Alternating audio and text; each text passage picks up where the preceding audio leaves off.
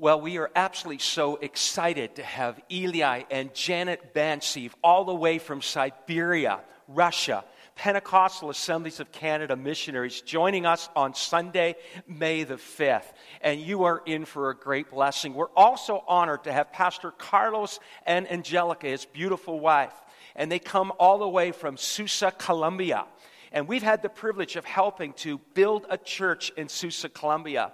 And we've got the privilege of partnering with Eli and Janet Bansiv in Siberia, Russia, helping them to plant churches. We are in for a great weekend.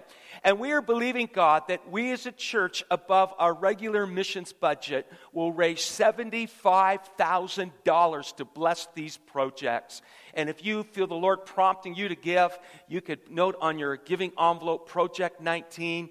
And I want to invite you to come on Saturday, May the 4th. You will see an insert in the bulletin for a special missions breakfast. I don't know the last time we've done this, but we're doing it this year. And we're going to have Carlos and Angelica from Colombia and Janet and Eli from Siberia at the missions breakfast. They'll be sharing, there'll be a question and answer period. I want you to come you can register online. You will see the details on an insert in the bulletin, or you can drop by one of the kiosks in the lobby, sign up, come and be a part of it. And make sure you're here on Sunday, May the 5th, as we just continue our global outreach focus. And we are so excited for that. How many people want to hear a praise report? Anybody want to hear a praise report? I said, How many people want to hear a praise report? You want to hear a praise report? Now, now, we have a monthly prayer night, the last, the fourth Sunday of the month. Hundreds upon hundreds of people been showing up for prayer. One of our young adults, a young man named David, we prayed for him at a prayer night, and he was diagnosed with a, with a tumor, brain tumor. And uh, the doctors were trying to discern what this was going to look like. And uh, he went through the series of tests, and uh, the last report we got is that there is no brain tumor there. It's not there. It's not there. Doctor said that there are some veins up there. We're going to give you some medication, and you should be fine. And so I don't know. I suppose we can rationalize this, say, well, the doctors made a mistake. Uh, you know, they didn't do the reports right. It doesn't matter to me. All I know, what they said was there is no longer there. And I think we need to celebrate the name of the Lord. Amen. So I want you to get on your feet, if you would. We're going to pray. Pastor Brad led us in a song about walls coming down. And there are people in the house today that you need a miracle from the Lord. We believe that nothing is impossible with God. Amen. So I want you to lift your hands high to the heavens. God, on this Palm Sunday, as we're entering into the Holy Week, as we're stepping towards Easter, we are so excited for what you're going to do next week. And we believe that this place will be filled at 9 and filled at 11. We believe that the overflow room is going to be filled. We believe that there's going to be hundreds of guests. And we believe that there's going to be hundreds of salvations. Hallelujah. We pray, God, on Good Friday as we celebrate communion, baptize in water, and share a message on the cross that you would be so present in this place. But now, God, we give you thanks for touching David in body. Hallelujah.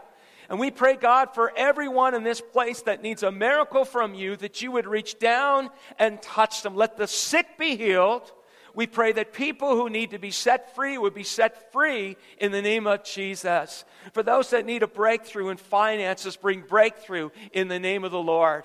And God, whatever the need is, we present it to you and we give you thanks for what you've done, what you're doing, and what you're about to do. To God be the glory. In Jesus' name. Nobody whispered, everybody shouted. Amen. Come on, put your hands together and celebrate the name of our Lord. Amen. Amen. I want you, before you're seated, to walk around, high five some people, say good morning, hello, my name is, greet one another, and you may be seated. Happy Palm Sunday. I said, Happy Palm Sunday. Again, I'm so glad that you're here. How many people are ready for God's Word? Come on, how many people are ready for God's Word? I want to give a shout out welcome to our online church. Honestly, there's people across our city, across our province, across the nation, and globally around the world. Hundreds of people join in every Sunday morning, and we want to thank you for joining in today.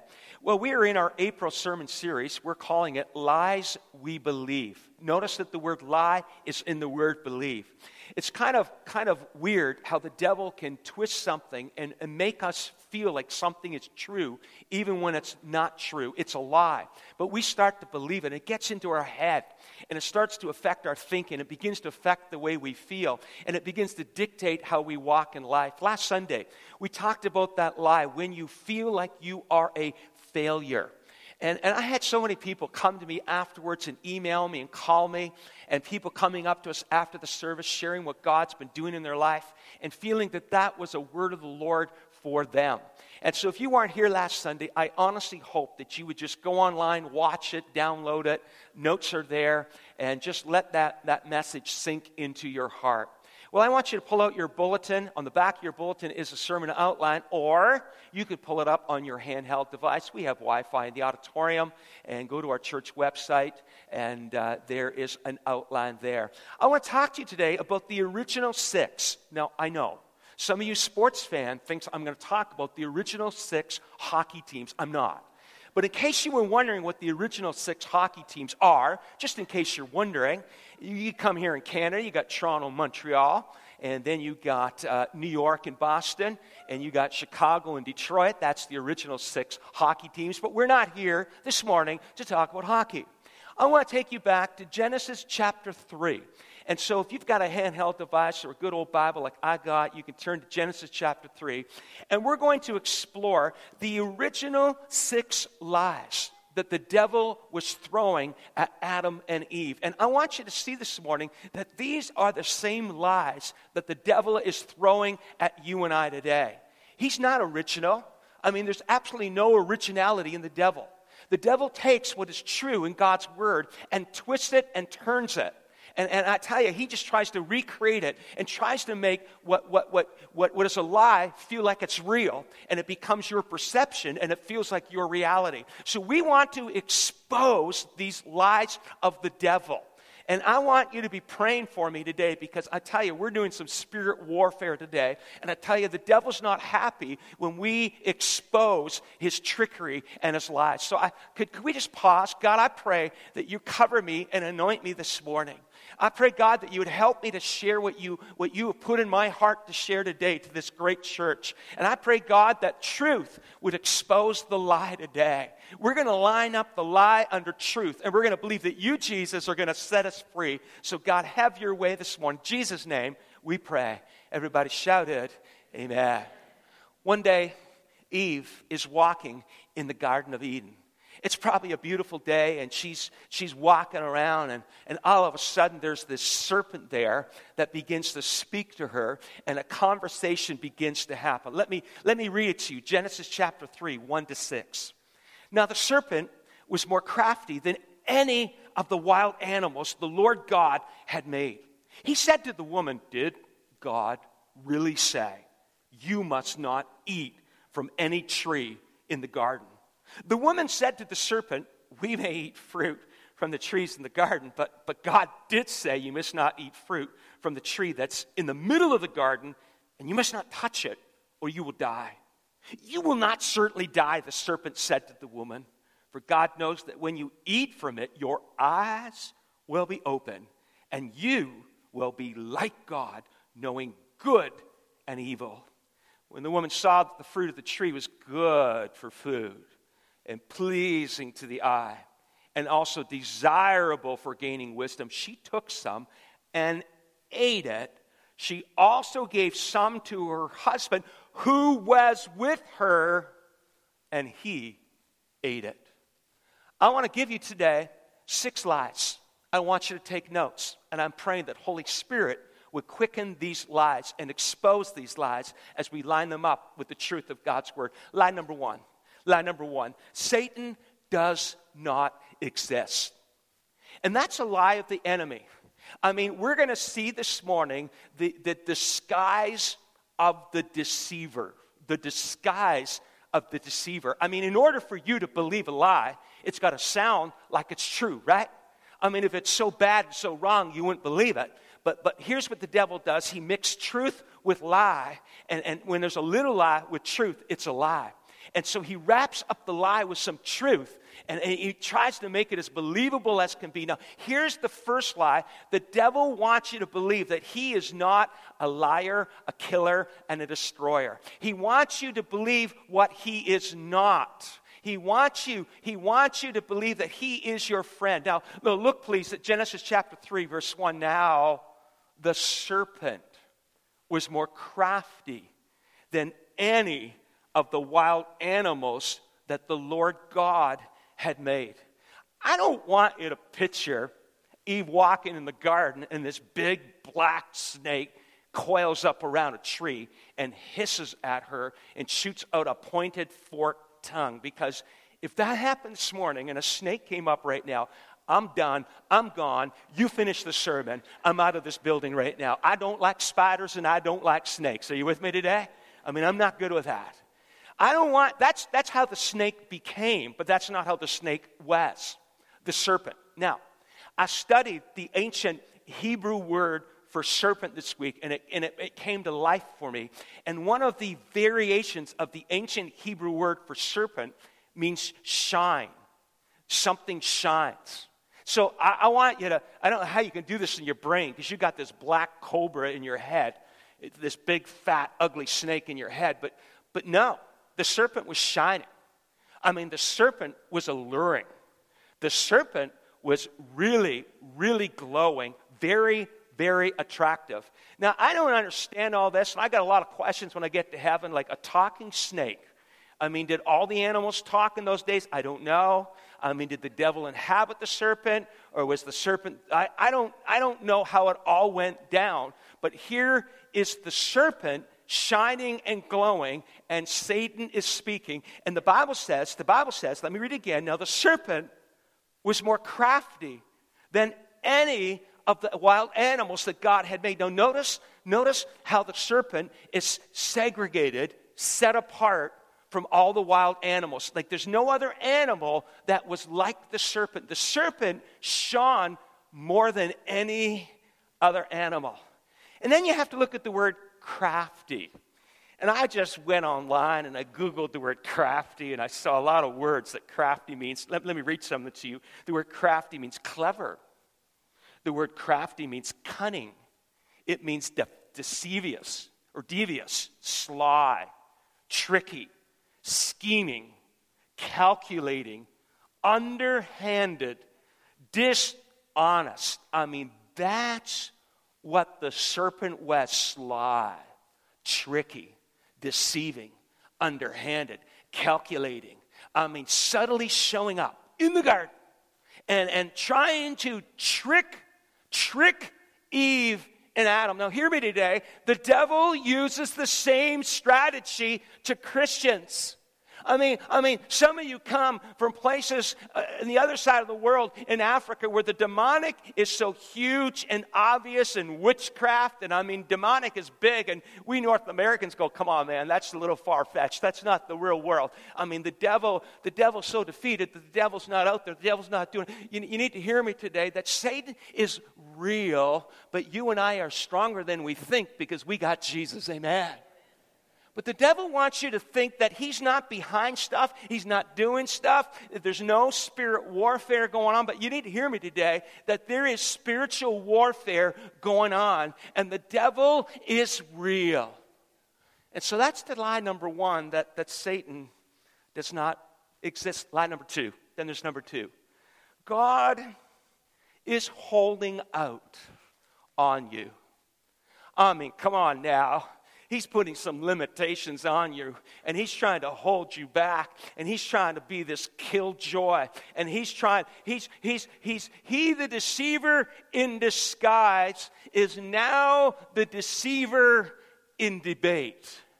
And I want you to look at the latter part of verse 1 down to verse 3, and I, I want you to see how the devil, the devil, starts to twist the Word of God and wants you to feel like God is going out of His way to put limits on your life that you don't deserve. And He's trying to hold back and be the spoiler of joy in your life. God is holding out on you. Look at the latter part of verse 1. The serpent said to the woman, Did God really say you must not eat from any tree in the garden? So, so the serpent's trying to put some doubt into Eve.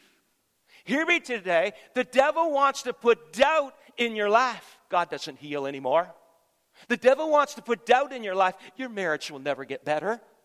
The devil wants to put doubt in your life. Your situation will never change. How many people know that's a lie from the pit of hell? Come on. The devil wants to put, did God, come on, Eve, did God really say you must not eat from any tree in the garden? So, what does Eve do? Look at verse 2. Eve starts to have a dialogue with the devil. The woman said to the serpent, We may eat fruit from the trees in the garden, but God did say, You must not eat fruit from the tree that's in the middle of the garden, and you must not touch it, or you will die.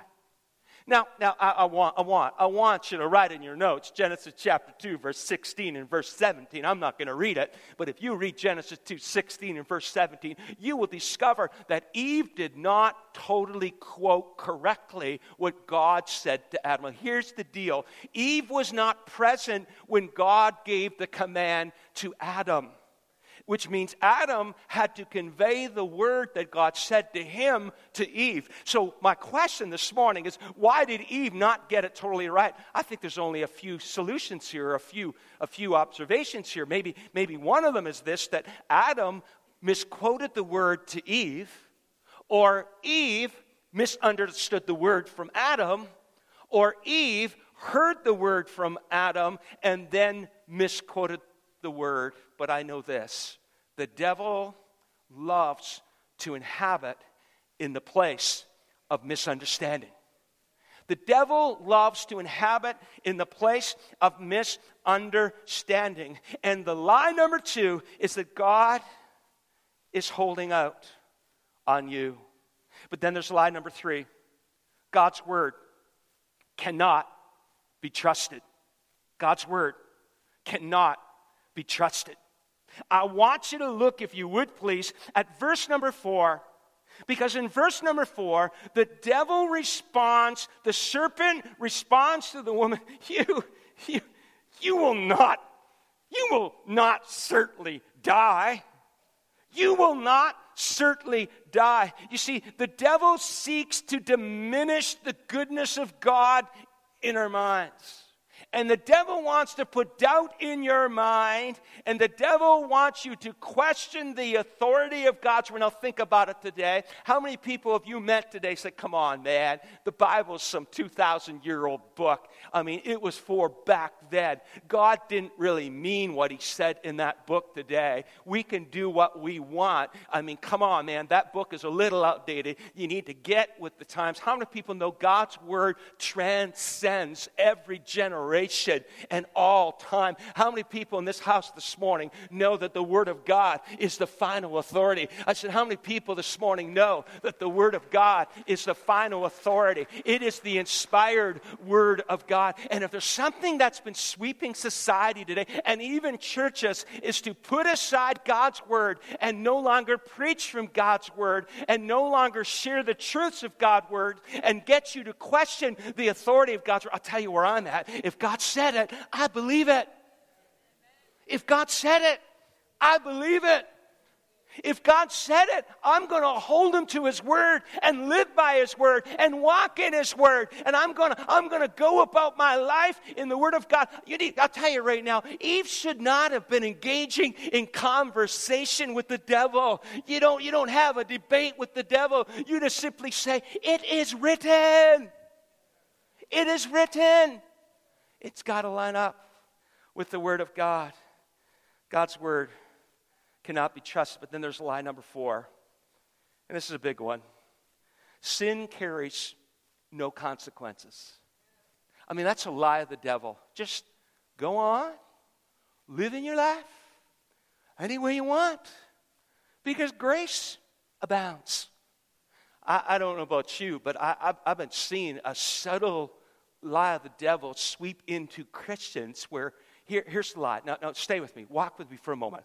How, how many people believe that Jesus died for our sins? I said, How many people believe that Jesus died for our sins? You believe that? Come on. If you believe it, put your hands together and affirm that. Do you believe that? You believe it? So, when you come to the cross and you invite Christ in your life, and you ask Him into your life and you confess to Him and you ask Him to forgive your sins, how many people believe that Christ forgives you of all those sins of the past? They're under the blood of Jesus. Do you believe that today? Amen? Do you believe it? Do you believe that you're a new creation in Christ? Do you believe that? So let me ask you another question. Do you believe that He doesn't just forgive you of your sins in the past, but He forgives your sins of today? Isn't that good news? Do you believe that? Let me ask you one more question. Do you believe that He forgives you of your sins in the past and in the present, and He will forgive you of your sins in the future? Do you believe that? So, past, present, future, here's the lie that I've watched Christians believe. They go, Well, I've asked Christ in my life, and He's forgiven me of all my sins in the past and the present. And so His grace covers me in the future, so I don't have to go to Him and confess my sins. And here's the leap I can live my life any way I want because that forgiveness, when I asked Him in my life, covers me for however I live in the future. Do you see the lie? Now, how many people know when you come to Christ, you got to live for Jesus. How many people know when you come to Christ, you don't have a, a, a, spiritual license that you can live any way you want, no matter what? How many people believe when you invite Christ in your life, you got to live your life as a follower of Jesus Christ? He forgives you of your sins past and present, but it doesn't give you the freedom to go and do what you want and live any way you want because you said a prayer. You can live your life any way you want. You don't have a license for immorality because you asked Christ into your life. You hear me today? That's the lie of the devil. Sin has no consequences. No consequences. I've walked people down the road of adultery and affairs, and they don't realize the consequences for their action. Respect from their children, their marriage gets broken. And I mean, the list of consequences go on and on and on and on. But the devil breathes the lie into people that sin has no consequences, but the truth is, it does have consequences. And we must guard ourselves from this lie of the devil. We must not let our conscience be blurred and our judgment be clouded. We must realize that sin does carry consequences. But then there's lie number five you can be equal to God. And I want you to look at verse number five because after the serpent said to Eve, you will not surely die. Come on, you're not going to die. Go ahead, eat that. You're not going to die.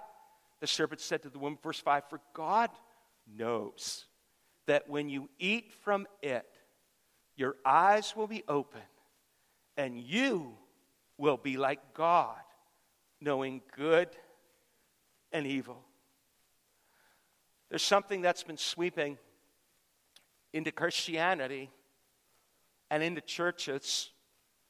And we actually would call it, if we use a big word, the deification of man. Where we put people on a pedestal like they're kind of like the fourth member of the Trinity. Kind of like when we come to church, it's not about Jesus, but it's about the man or the woman on the platform speaking.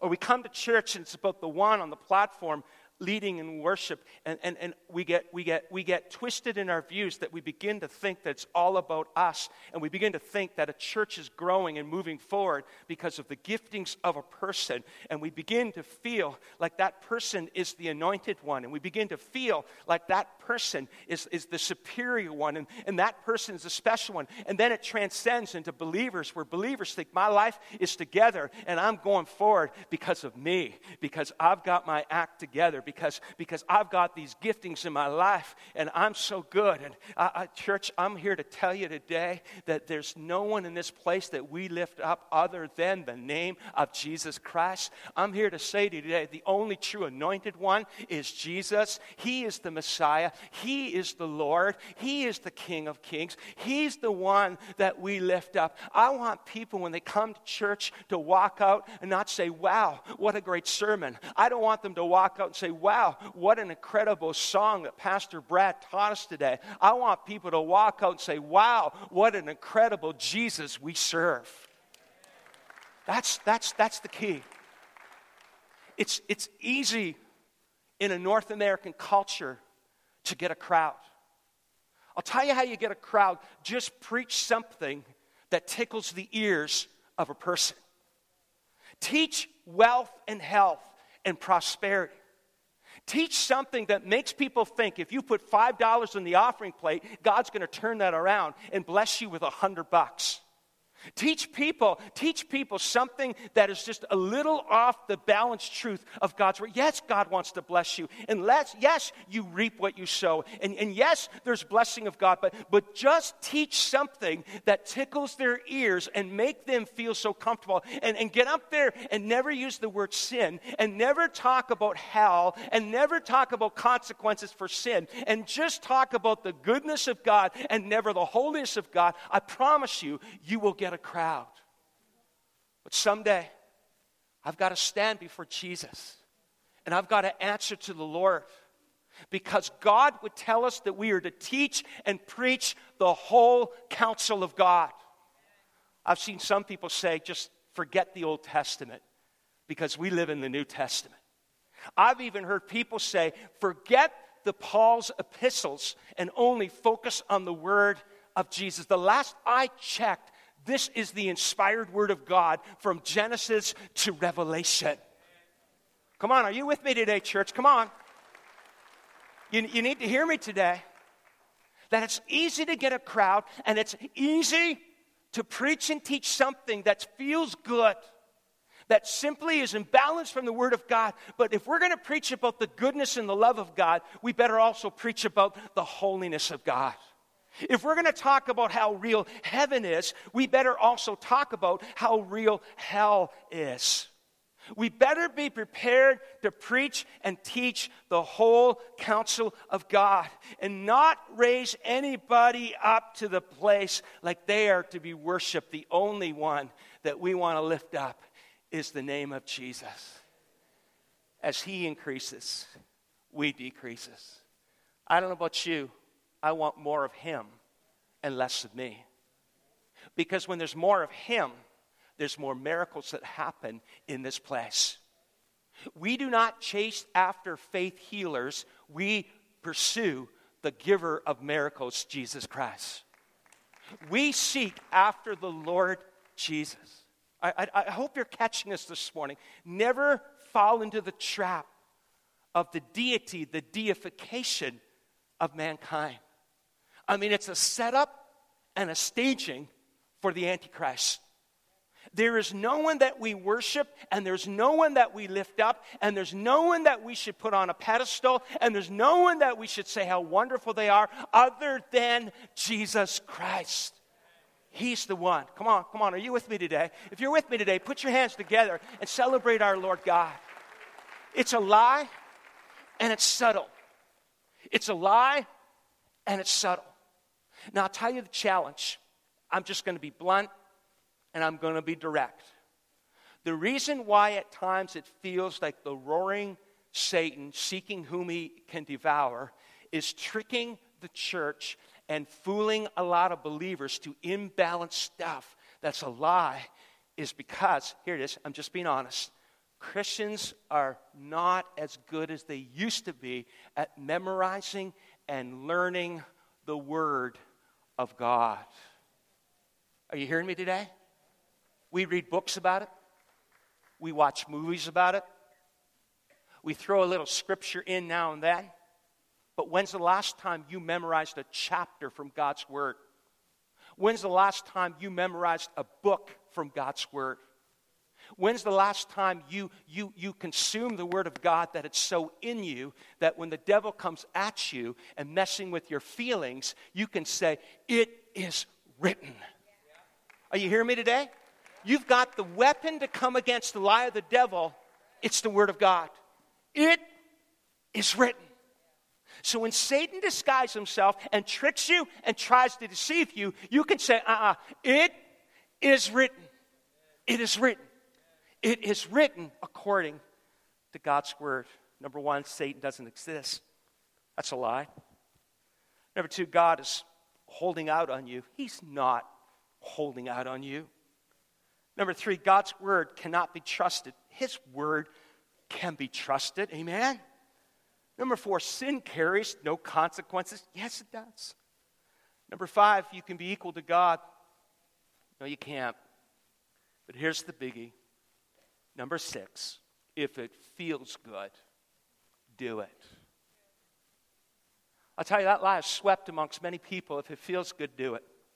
I mean, just if it makes you feel good, go and do it. I always find it interesting, and I've seen it more times than you can imagine, where I have watched smart, intelligent people who are followers of Jesus Christ, stay with me, create a theology to justify their sinful actions.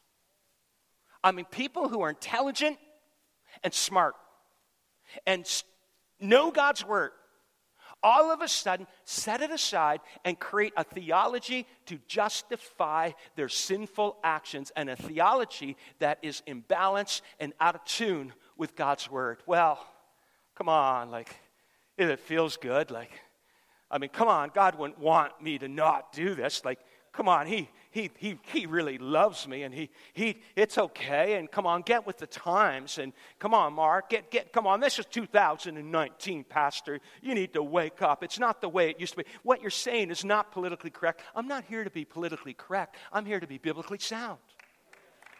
I'm not here to be politically correct. And I'm honest to God, not on a soapbox, and I'm not here to rant.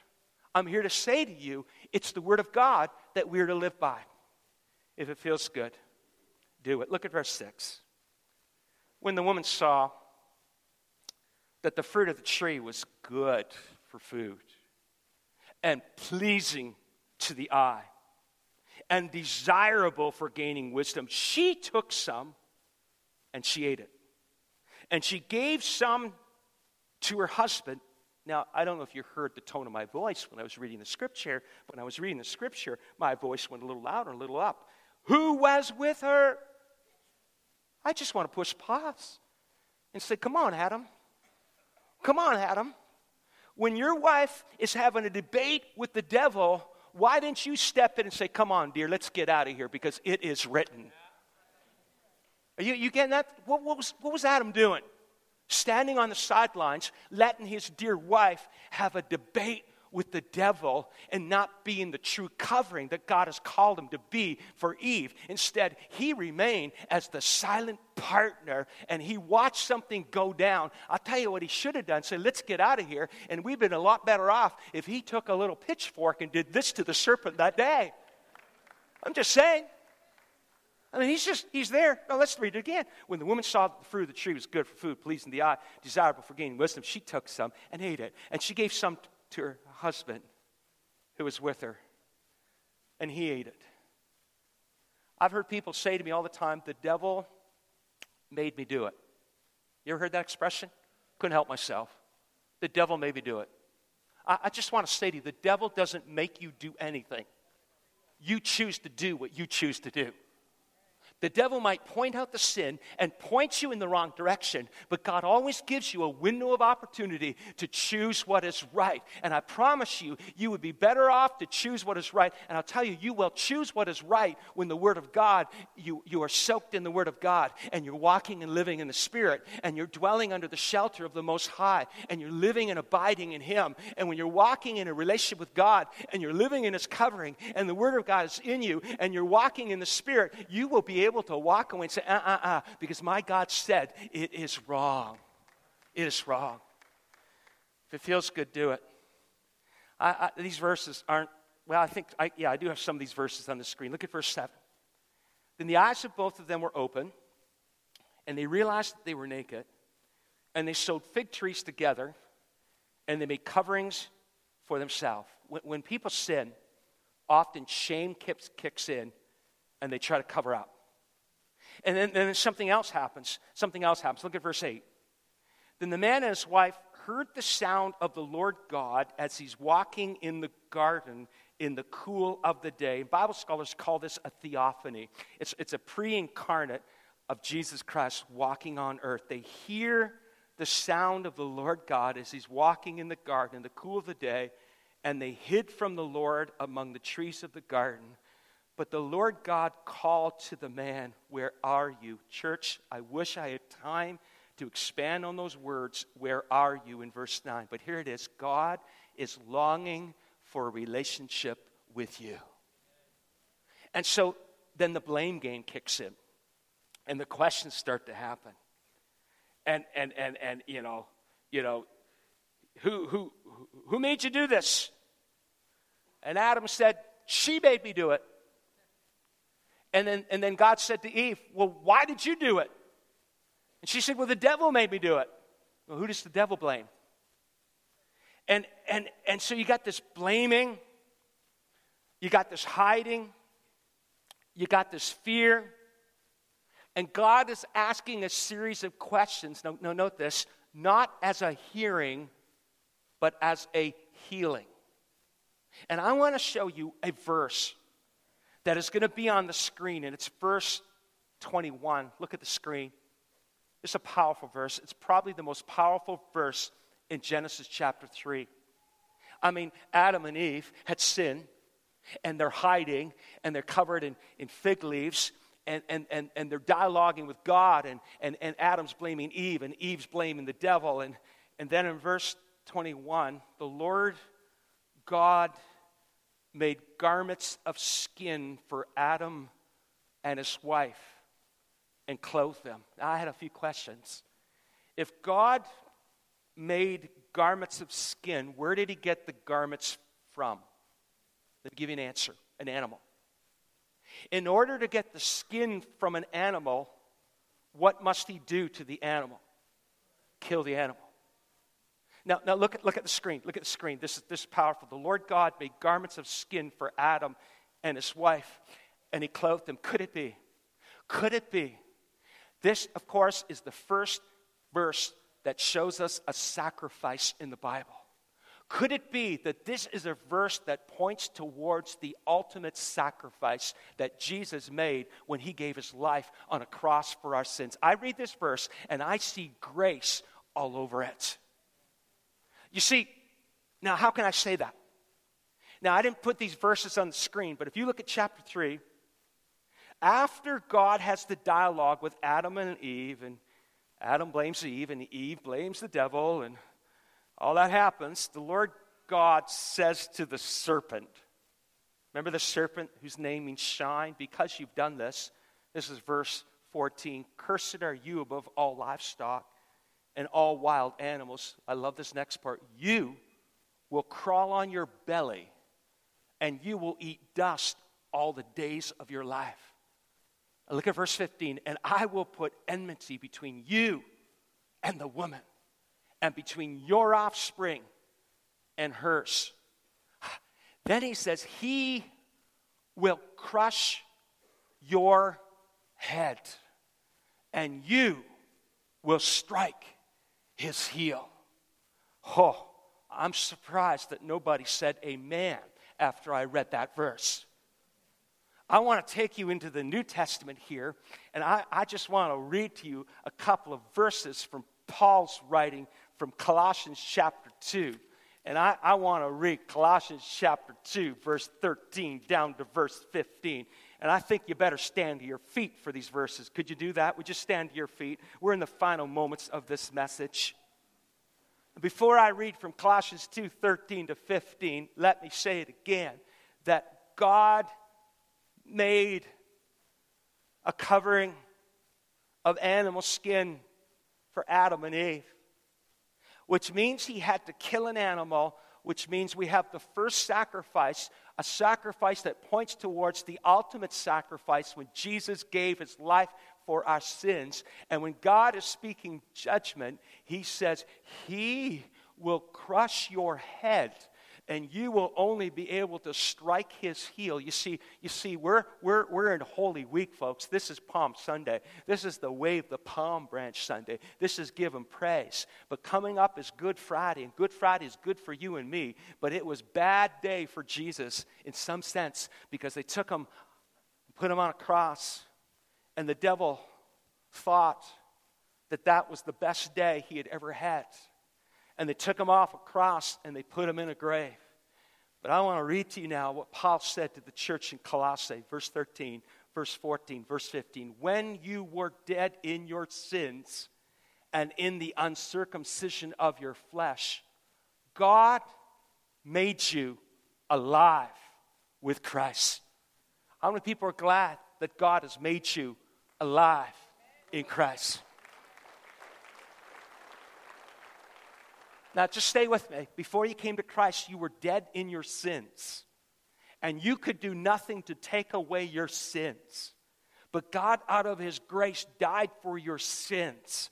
And when you came into Christ, He took you who was dead in your sin and He made you alive with Christ. Note this He forgave us all our sins. Come on, man, that's powerful. He forgave us all our sins.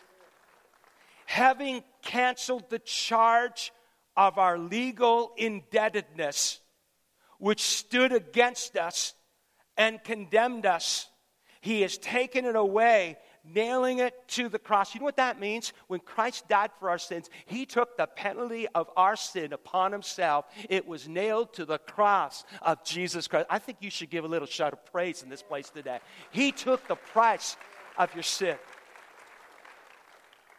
Now, I've been waiting to share this final verse for the last part of this sermon, I purposely didn't put it on the screen because I don't want you gazing at the screen. I want you to, I want you, I want you to let this verse to soak in because we've been trying to expose the lies of the devil and, and tell you when you talk about the devil, you start to think that he's powerful and he's strong and he's a dragon and he's a serpent and he's a roaring lion and he's roaming around seeking whom he can devour. But look at verse 15 of Colossians chapter 2. Colossians chapter 2. And having disarmed the powers and authorities, he made a public spectacle of them, triumphing over them by the cross. Because, church, the devil tried to strike his heel, but when Jesus came, it's kind of like when he died, but on the third day, he arose from the grave. It's kind of like he went to the old serpent and he crushed his head. You need to understand today that the devil is defeated. The devil, come on, Woodville, the devil, the devil is defeated. The devil, the devil is defeated.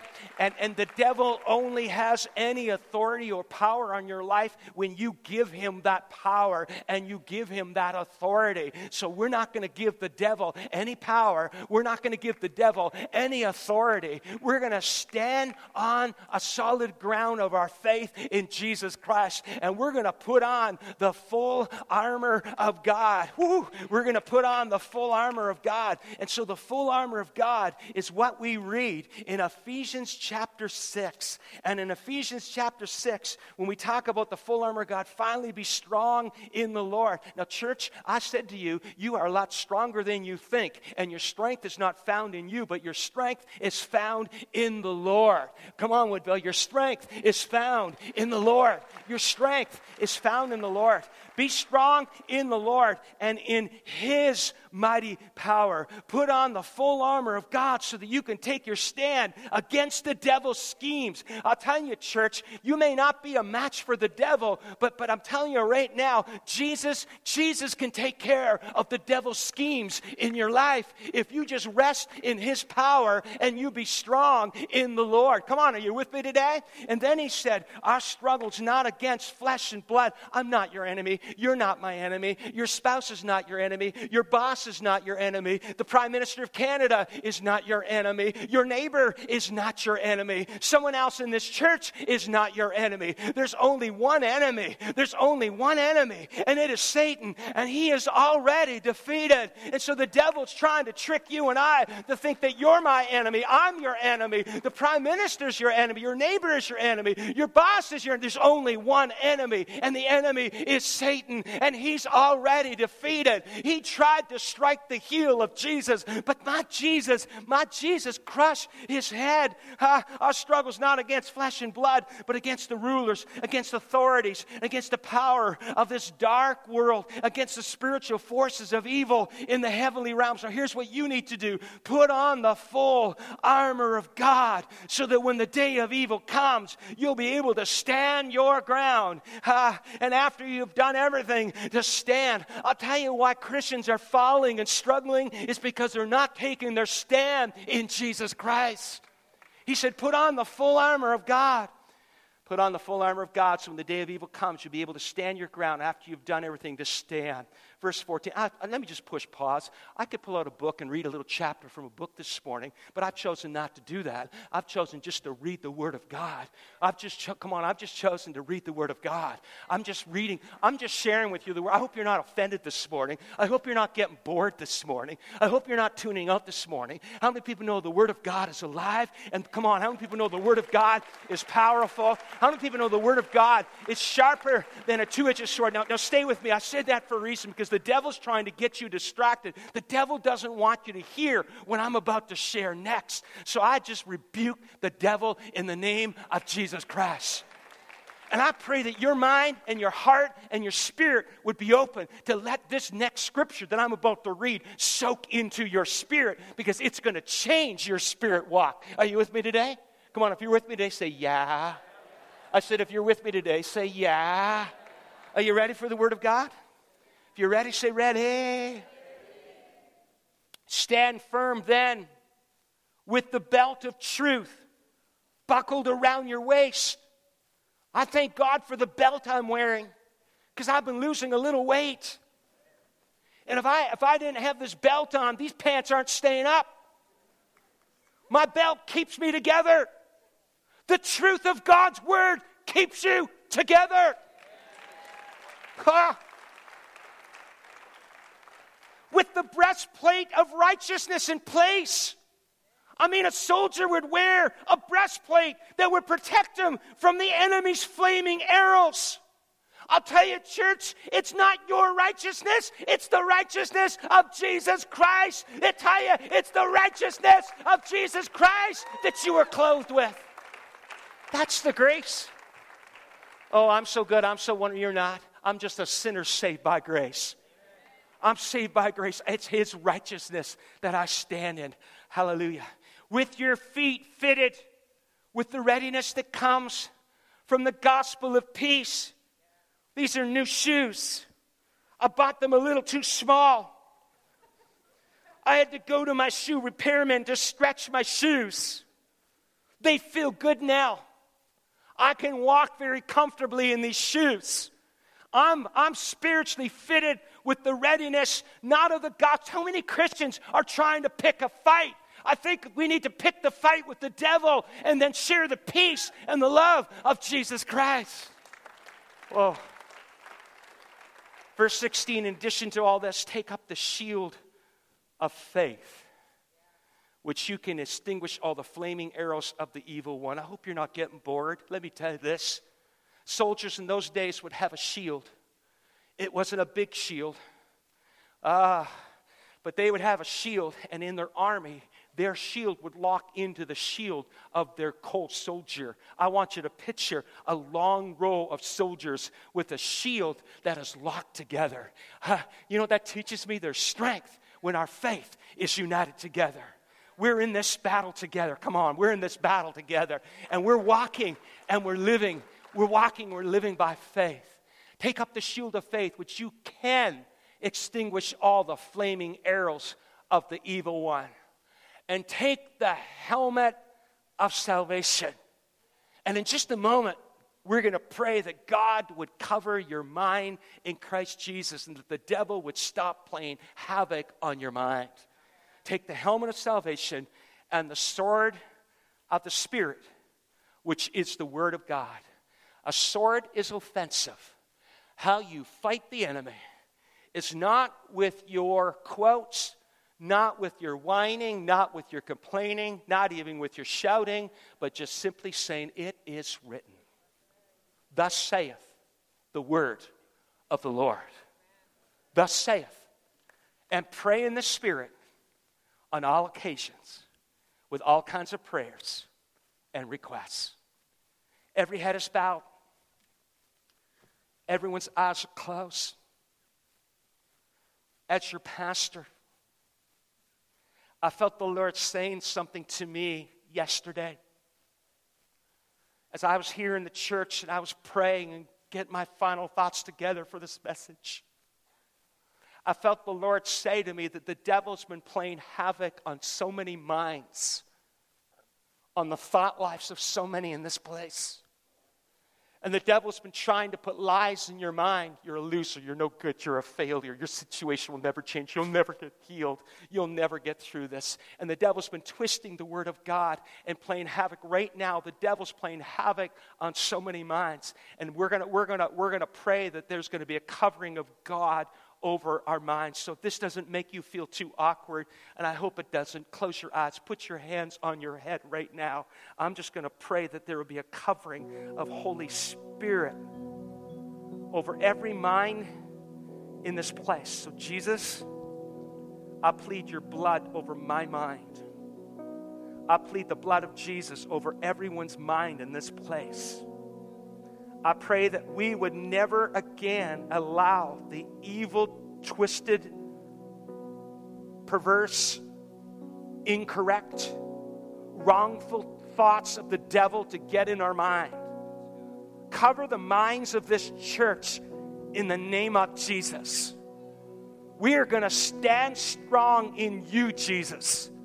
I pray that you would cover our minds in the name of Jesus. Nobody whispered, everybody shouted, Amen. I said, Nobody whispered, everybody shouted, Amen. Come on, give a loud clap offering of praise to the Lord God Almighty.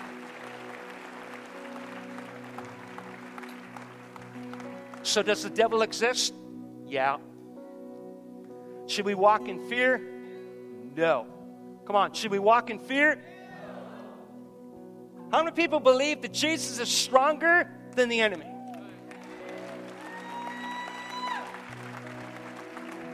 I said, How many people believe Jesus is stronger than the enemy? How many people know that the devil is a thief, a liar, and a killer and a destroyer? But Jesus has come that we might have life and life more abundantly. So cover yourself with the truth. The truth of God's going to keep your life. Your life's falling apart because you're not living in the truth of God's word. I don't know where that came from. I just feel the Lord just gave that to me. Your life is falling apart because you're not living in the truth of God's word. Your life might feel like it's coming apart, but, but you will walk in a peace when you're living in the truth of God's word. Every head is bowed, everyone's eyes are closed. Before we, before we close, there's two things. Number one, if today was the day that you died and you stepped into eternity, are you positive that you're going to heaven? Have you personally asked Jesus Christ into your life and asked Him to be your Lord and Savior? But 25 people last Sunday lifted their hand between our two morning services, asking Jesus to come into their life. Maybe you've never done that before. And if today was the day that you died and you stepped into eternity, do you know that you know that you're going to heaven? We can't close this service without giving you an opportunity to get right with Jesus. Heads are bowed, eyes are closed. No one is looking, please.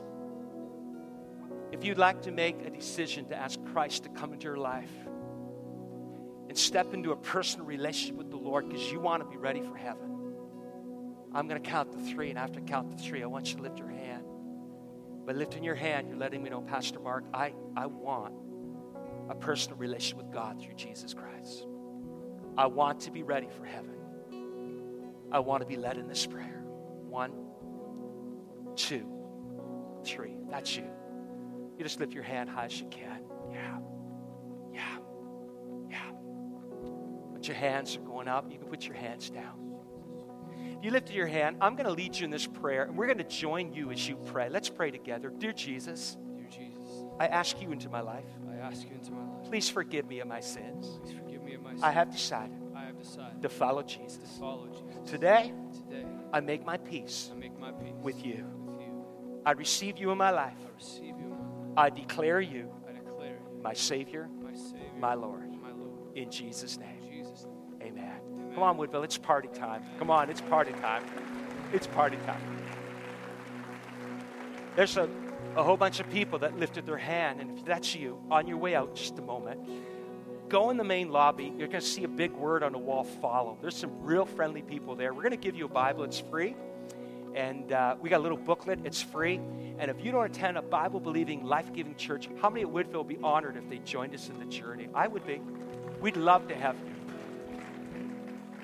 Now, before we close, there's, there's a couple final things. I, I want the altar workers to come and stand at the front, please, and be ready because I, I believe there's a number of people that they'd like prayer over their life, and we want to make ourselves available to pray for you. So, altar workers, just come immediately. Pastors, come immediately, and board members, and just be ready. And after I pray, if there's people who come forward, we, we believe that nothing's impossible with God. Amen. I said, we believe nothing is impossible with God. Amen. And as you leave, get those invites, hand them out. We're giving them to everyone we know. We're believing for hundreds of salvations. Come on Good Friday. We're baptizing in water, communion, focusing on the cross, Easter Sunday morning. It's going to be great. Invite friends to come on Saturday for that chocolate Easter egg hunt. Pray for really nice weather, all right? It's happening, rain or shine. If it's shine, it's outdoors. If it's rain, God forbid it's rain, it'll be inside, but it's happening. And, and, and with every bag that those boys and girls get, when they fill them up with Easter eggs, it's an invite to come on Sunday. And we honestly are believing for hundreds of salvations.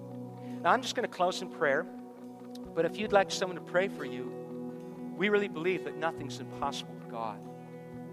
So, Father, thank you for this amazing church. I pray that we this morning would be encouraged by the Word. And I pray that the Word of God would just lift our spirits today. God, I know there's people walking through stuff. And I pray as they come forward and we pray for them that miracles would happen, just, just like it did for so many in this church. We've seen you do so many miracles. God, we're not here to tell you how to do the miracle. We're just saying, do the work, God. Continue the good work. God, I know there's people in this place this morning that had a loved one pass away. Comfort them by your spirit. I know there's people in this church getting ready for surgery. Go before them in the name of Jesus. There's people right now in this service walking through treatments. Go with them each step of the way. And I pray, God, that we would not listen to the lie of the devil, but we would live out and stand on the truth of your word. Thank you for this amazing church. Give us a great day and a great Easter weekend. In the name of Jesus, everybody said, Amen. Woo! This altar's open. I want you to feel so free to come forward for prayer, and God bless you.